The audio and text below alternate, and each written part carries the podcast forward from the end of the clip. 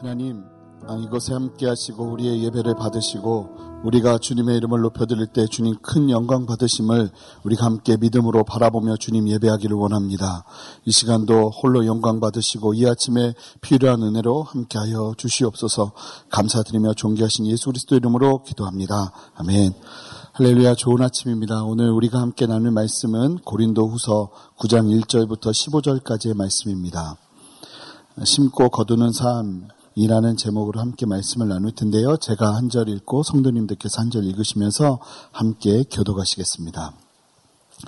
성도를 섬기는 일에 대하여는 내가 너희에게 쓸 필요가 없나니 이는 내가 너희의 원함을 알미라. 내가 너희를 위하여 마게도니아인들에게 아가야에서는 1년 전부터 준비하였다는 것을 자랑하였는데 과연 너희의 열심이 퍽 많은 사람들을 분발하게 하였느니라. 그런데 이 형제들을 보낸 것은 이 일에 너희를 위한 우리의 자랑이 헛되지 않고 내가 말한 것 같이 준비하게 하려 함이라. 혹 마게도냐인들이 나와 함께 가서 너희가 준비하지 아니한 것을 보면 너희는 고사하고 우리가 이 믿던 것에 부끄러움을 당할까 두려워하노라. 그러므로 내가 이 형제들로 먼저 너희에게 가서 너희가 전에 약속한 연보를 미리 준비하게 하도록 권면하는 것이 필요한 줄 생각하였노니 이렇게 준비하여야 참 연보답고 억지가 아니니라.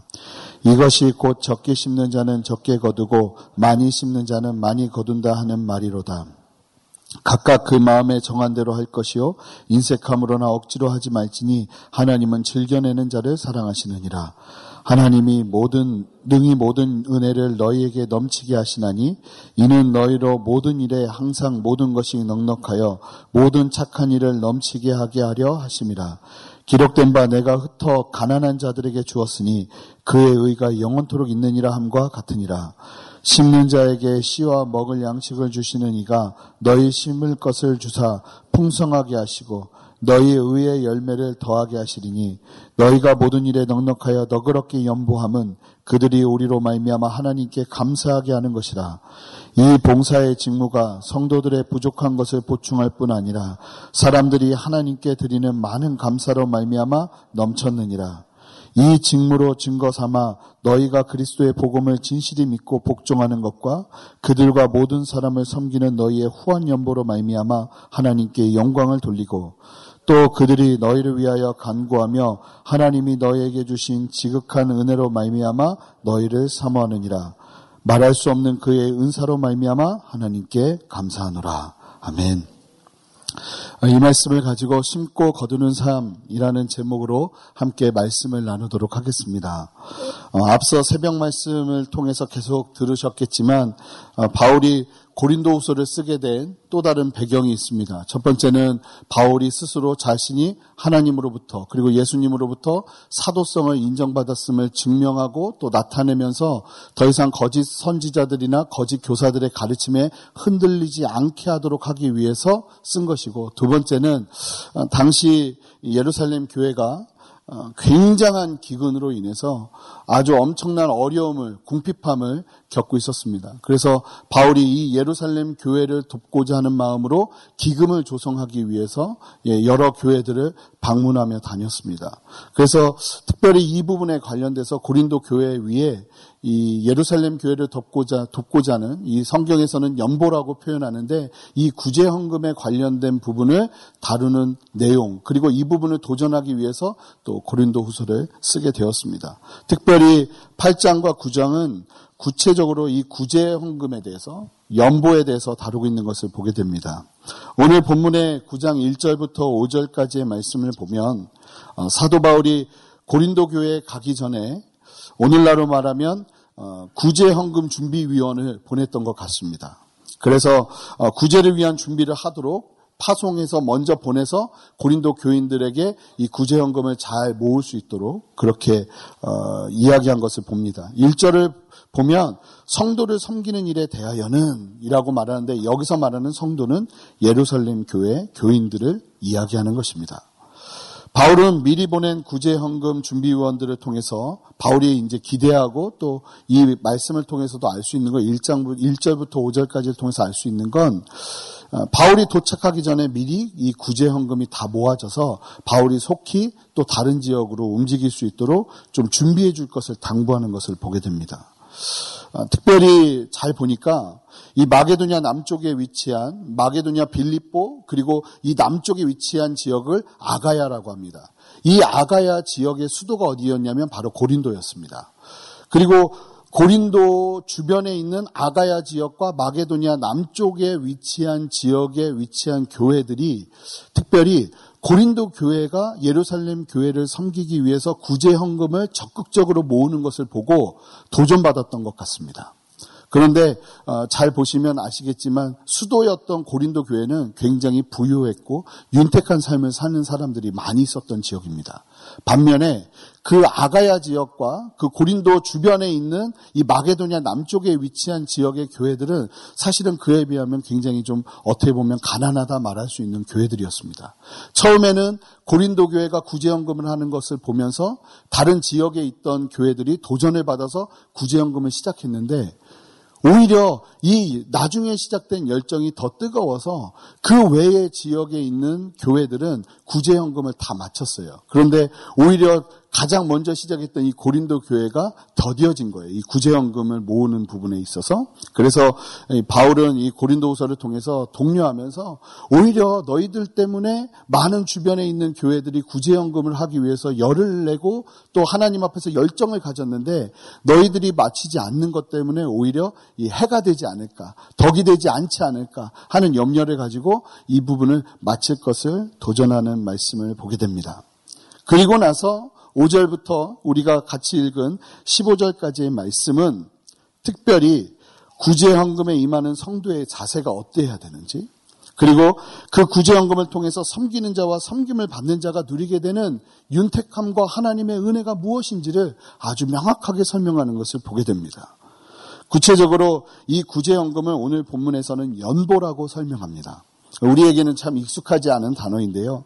이 말의 원어적인 의미는 이런 뜻입니다. 좋은 일, 찬양, 후한 선물, 축복의 뜻을 말합니다. 사랑하는 성도 여러분, 우리가 누군가를 돕고 누군가를 섬기기 위한 섬김은 이와 같은 의미를 포함하고 있어야 되는 줄 믿습니다. 축복과 후한 마음과 또 좋은 일, 이것 자체가 그냥 좋은 일이 돼서 내 안에 자랑이 되는 찬양이라는 말은 자랑거리라는 이야기입니다. 예, 하나님 앞에서 자랑할 수 있는 몇 가지 안 되는 부분들이 있는데 그 중에 중요한 하나가 바로 이 연보입니다. 그래서 우리가 좀 함께 살펴볼 텐데 우리가 힘들고 어려운 이웃을 섬기고 구제에 힘쓰는 것이 얼마나 우리의 삶과 직접적인 연관이 있는지를 설명해 주고 있는 말씀이 있는데 먼저 6절 말씀을 한 목소리로 읽어보겠습니다. 6절 말씀 읽어보겠습니다. 이것이 곧 적게 심는 자는 적게 거두고 많이 심는 자는 많이 거둔다 하는 말이로다. 성경에서 구제 헌금을 바라보는 시각은 아주 명확합니다. 적게 심으면 적게 거두고 많이 심으면 많이 거두는 축복의 개념과 아주 밀접하게 연관되어 있다는 겁니다. 그런데 제가 이 말씀을 준비하면서 이 부분을 보는데 제 마음이 불편한 거예요. 왜 불편한가 봤더니 특별히 우리가 이 땅을 살아가면서 헌금에 대한 잘못된 이해들, 그리고 잘못된 사용, 잘못 사용된 모습들 때문에 닫혀진 우리의 마음들, 그리고 돈 문제에 대해서는 좀 민감하게 반응하는 나의 어떤 태도들, 그런 것들을 보는데 정말 듣고 싶지 않은 메시지의 내용이 어떤 내용이냐면 뭐 많이 씹으면 많이 거두고 마치 샤머니즘적인 것 같아 보이는 그런 부분들이 제 안에 불편한 거예요. 잘 보면 어, 청년분들하고도 이야기 나누면 이 상할이 많지 많은 상처들 때문에 이 재정이라는 부분만 그 주제도 아니고 설교 가운데 언급만 돼도 그렇게 이야기하는 분들이 계셨어요. 마음이 다친다는 거예요. 그런데 이 말씀을 잘 준비하면서 어떤 마음이 들었냐면 하나님 하나님의 말씀이 정말 이 구제연금에 대한 하나님의 말씀, 하나님의 본의가 무엇인지를 내가 알기 원합니다. 그리고 하나님의 본의가 정확하게 보인다면 내 가치관, 내 개념이 어떻게 보면 반감처럼 다가오는 영역이 있다 할지라도 다시 한번 그 생각들을 하나님의 말씀 앞에 부복시키고 하나님의 말씀이 그렇다면 다시 한번 온전하게 깨끗하게 순전하게 하나님의 진리의 원칙과 원리를 내 삶 가운데 적용하면서 하나님의 말씀과 축복의 원리를 누리는 은혜가 있기 원합니다. 이런 마음을 가지고 준비했어요. 성도님들에게도 좀 마찬가지의 도전을 함께 나누기를 원합니다. 막 연보 얘기하고 구제연금 얘기하고 하니까 아 피곤하고 힘든데 이 아침에 나왔는데 마음이 갑자기 확 다치는 분들 계십니까? 그건 사실은 어쩌면 우리의 상태고 우리의 마음이에요. 그런데 그 마음을 예수 그리스도의 말씀 앞에 부복시키십시오. 하나님의 진리가 뭐라고 말하는지 다시 한번 관심을 가지십시오. 그리고 그 말씀이 말하는 것이 내 뜻과 다르다면 내 뜻을 부복시키고 하나님의 말씀이 뭐라고 말하는가를 들으면서 함께 엎드리는 은혜가 있기를 소망합니다. 결국은 지금 나눌 말씀은 사람의 생각이 아니라 하나님의 말씀인 것입니다. 하나님의 말씀 앞에 다시 한번 우리의 생각을 철저하게 내려놓고 하나님이 뭐라 말씀하시는가? 하나님은 구제연금을 어떻게 바라보시는가? 하나님은 그 구제를 통해서 우리에게 주시고자 하는 하나님의 더 큰 축복은 무엇인가? 함께 바라보면서 은혜 나누는 시간 되기를 원합니다. 아주 명확하게 말씀하고 계십니다. 적게 심으면 적게 거두고 많이 심으면 우리의 삶에 많은 것을 거두게 되는 원리가 이러한 구제헌금 가운데 있다는 것입니다. 저는 실제 이런 삶의 간증과 이런 삶의 축복의 열매들을 너무나 많이 경험했고 너무나 많이 보아왔습니다. 오늘 말씀은 아주 명확하게 구제헌금의 은혜를 전해주고 있는 것이에요. 우리 누가복음 12장 33절부터 34절 말씀 읽어보겠습니다. 읽겠습니다. 너희 소유를 팔아 구제하여 낡아지지 아니하는 배낭을 만들라. 곧 하늘에 둔 바 다함이 없는 보물이 거기는 곧 도둑도 가까이 하는 일이 없고 좀도 먹는 일이 없느니라. 너희 보물이 있는 곳에는 너희 마음도 있으리라. 우리가 구제하고 섬기는 섬김은 단순하게 이 땅에서 열매를 거둘 뿐만 아니라 이러한 섬김은 하늘에도 쌓인다고 하나님께서 말씀하십니다. 이는 하나님의 말씀입니다. 실제 오늘 본문의 구절도 이를 뒷받침해 주면서 설명해 줍니다. 우리 함께 구절 말씀 볼까요? 함께 읽겠습니다. 기록된 바 그가 흩어 가난한 자들에게 주었으니 그의 의가 영원토록 있느니라 함과 같으니라. 구제연금은요, 이와 같은 파워가 있답니다. 무슨 말입니까? 우리가 가난한 사람들에게 나눠주고 힘들고 어려운 사람들을 돕는 우리의 섬김은요, 하나님 앞에서 의가 되어서 절대로 없어지지 않는데요. 물론 이 의는 우리로 하여금 구원에 이르게 하는 의는 아닙니다. 우리를 구원에 이르게 하는 의는 오직 예수 그리스도의 십자가밖에 없습니다. 우리의 행위로 구원받는 것이 아닌 것이죠. 그런데 이것을 의라고 표현하는 것은 어떤 의미일까요? 우리가 하나님의 마음을 가지고 구제하기 시작할 때 이것이요. 주님을 다시 만나는 그때 자랑할 수 있는 자랑거리가 된다는 겁니다. 하나님 내가 이 땅을 살아가면서 하나님 사랑하는 마음으로 내가 이렇게 살았습니다 하면서 하나님이 인정할 수 있는 그래 착하고 충성된 종이구나 라고 말씀하실 수 있는 의가 된다는 겁니다. 우리가 이 땅을 살아가면서 얼마나 많은 의를 하나님께 간직하고 남겨두며 살 수 있을까요? 우리가 생각하는 다른 어떤 것이 아니라 말씀이 말하는 말씀이 영원히 남는다 말하는 것에 우리의 삶을 집중시킬 필요가 있다고 저는 믿습니다. 세상에서 마지막 죽는 날에 다 사라질 것에 목숨 걸고 사는 것이 아니라 내가 주님을 다시 만나는 그때에도 없어지지 아니하고 하나님 앞에서 영원히 빛나는 의와 같은 것들을 많이 간직하고 살아가는 인생이 우리에게 필요한 것입니다.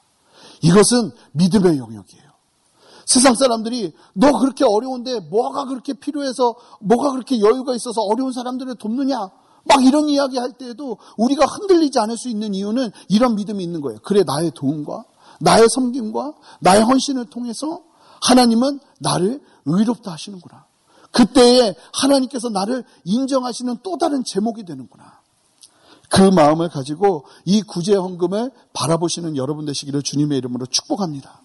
그리고요, 이 구제는요, 절대로 하나님이 아주 엄청나게 강조하시는 부분인데 절대로 억지로 하는 게 아닙니다. 우리 함께 7절 말씀 읽어보겠습니다.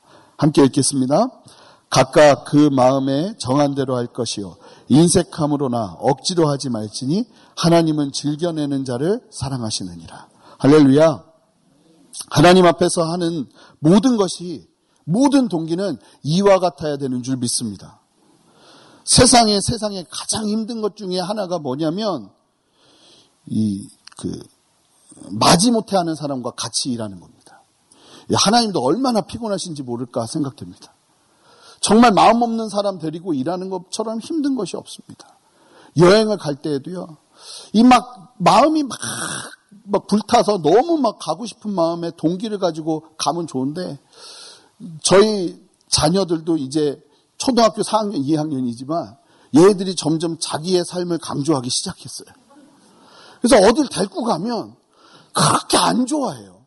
제가 어, 월요일에 휴일이어서 가족들을 데리고 인사동을 갔더니 애들이 뭐라 고 그러냐면 아빠 놀이터가 훨씬 좋아요. 이러는 거예요. 그러니까 걔네들은 인사동을 끌고 다니는데 너무너무 힘든 거예요. 여행을 가는데도 마음이 없는 사람들을 데리고 여행하는 것처럼 괴로운 게 없는데 하나님의 일도 마찬가지입니다. 잘 보면 출애굽기 우리 35장 5절 말씀을 함께 읽어보겠습니다. 35장 5절 말씀입니다. 함께 읽겠습니다. 너희의 소유 중에서 너희는 여호와께 드릴 것을 택하되 마음에 원하는 자는 누구든지 그것을 가져다가 여호와께 드릴지니 곧 금과 은과 녹과 이게 뭐냐면요. 이스라엘 백성들에게 성막을 만들라고 합니다. 그리고 난 다음에 필요한 물품들을 이스라엘 백성들에게서 모으라고 하는데 중요한 것이 뭐냐면 가장 기본적인 게 뭐냐면 마음에 원하는 자. 이게 영어로 보니까 a willing heart예요. 자원하는 마음이에요.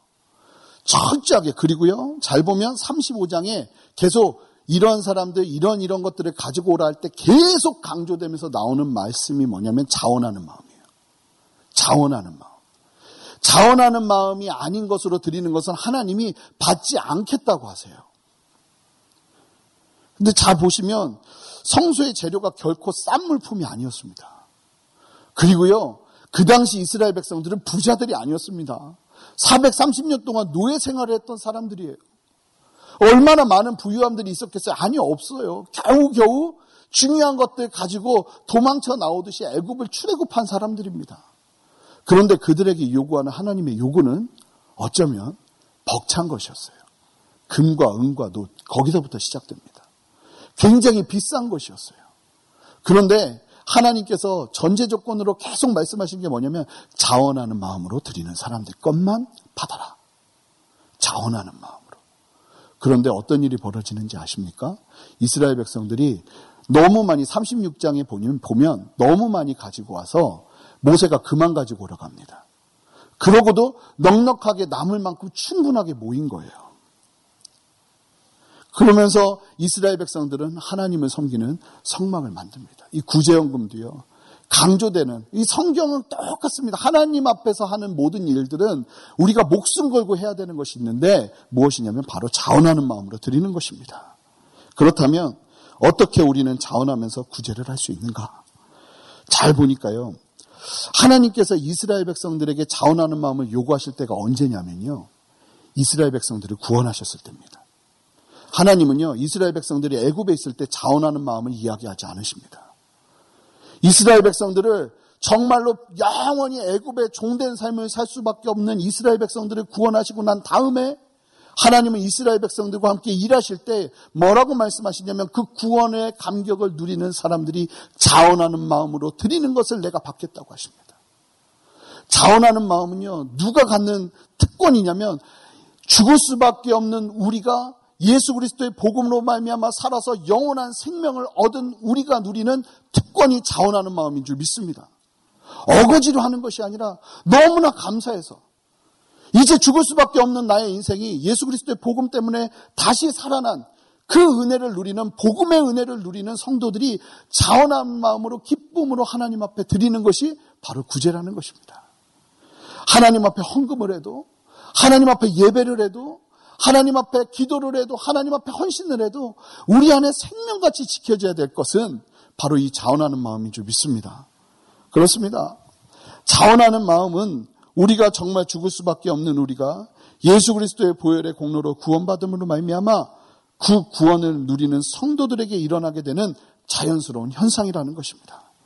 그 은혜가 크면 클수록 자원함으로 드리는 하나님을 향한 우리의 사랑의 고백이 이 땅 가운데 흘러가게 되는 것이에요. 7절 말씀을 다시 한번 보십시오. 하나님은요, 즐겨내는 자들을 사랑하신답니다. 기쁜 마음으로 나와 함께하는 자들. 기쁜 마음으로 내 마음이 있는 곳에 함께 마음을 두는 자들을 사랑한다고 말씀하십니다. 여러분, 만약에 여러분 안에 자원하는 마음을 잃어버리고 계신다면 구원의 기쁨을 회복하시기 바랍니다.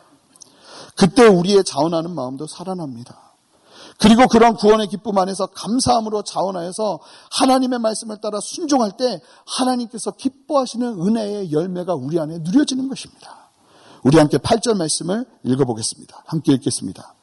하나님이 능히 모든 은혜를 너희에게 넘치게 하시나니 이는 너희로 모든 일에 항상 모든 것이 넉넉하여 모든 착한 일을 넘치게 하려 하심이라. 자, 보십시오. 하나님께서 성도들에게 넉넉한 은혜를 주시는 데는 명확한 목표가 있습니다. 하나님이 우리를 왜 잘 살게 하시는가?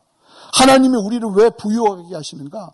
하나님이 우리에게 왜 물질적인 축복을 주시는가? 이 축복에는 목표가 있다는 거예요. 뭐라고 말씀하십니까? 모든 착한 일을 넘치게 하라고요. 하나님께서 우리를 잘 살게 하시는 이유는 그 은혜를 통해서 모든 착한 일을 넘치게 하라고 우리에게 넉넉히 하신다는 것입니다. 여러분 어떠십니까?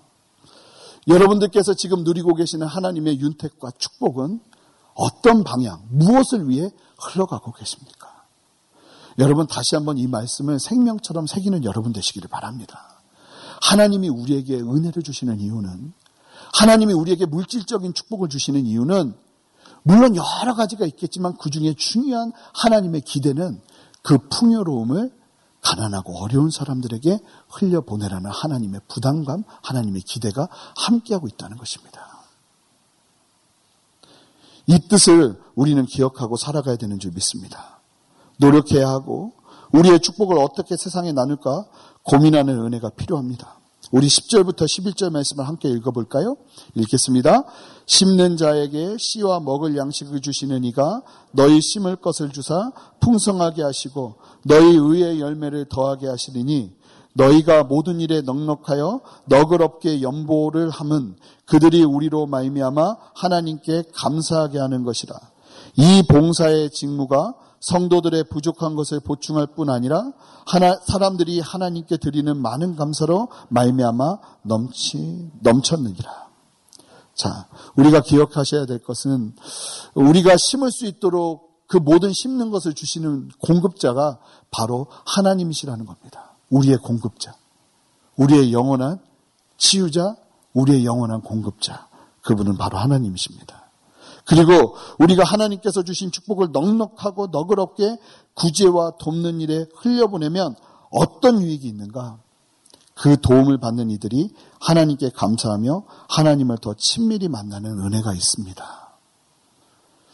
여러분들의 섬김을 여러분들께서 나누기 시작하고 누리기 시작할 때 그 섬김을 통해서 섬김을 받는 사람들이 하나님을 바라보게 되고 하나님에 대한 오해를 씻게 되고 하나님 앞에 더 가까이 나가게 되는 은혜가 있다는 겁니다. 쉽게 말하면 영혼을 살리는 힘이 있다는 것입니다.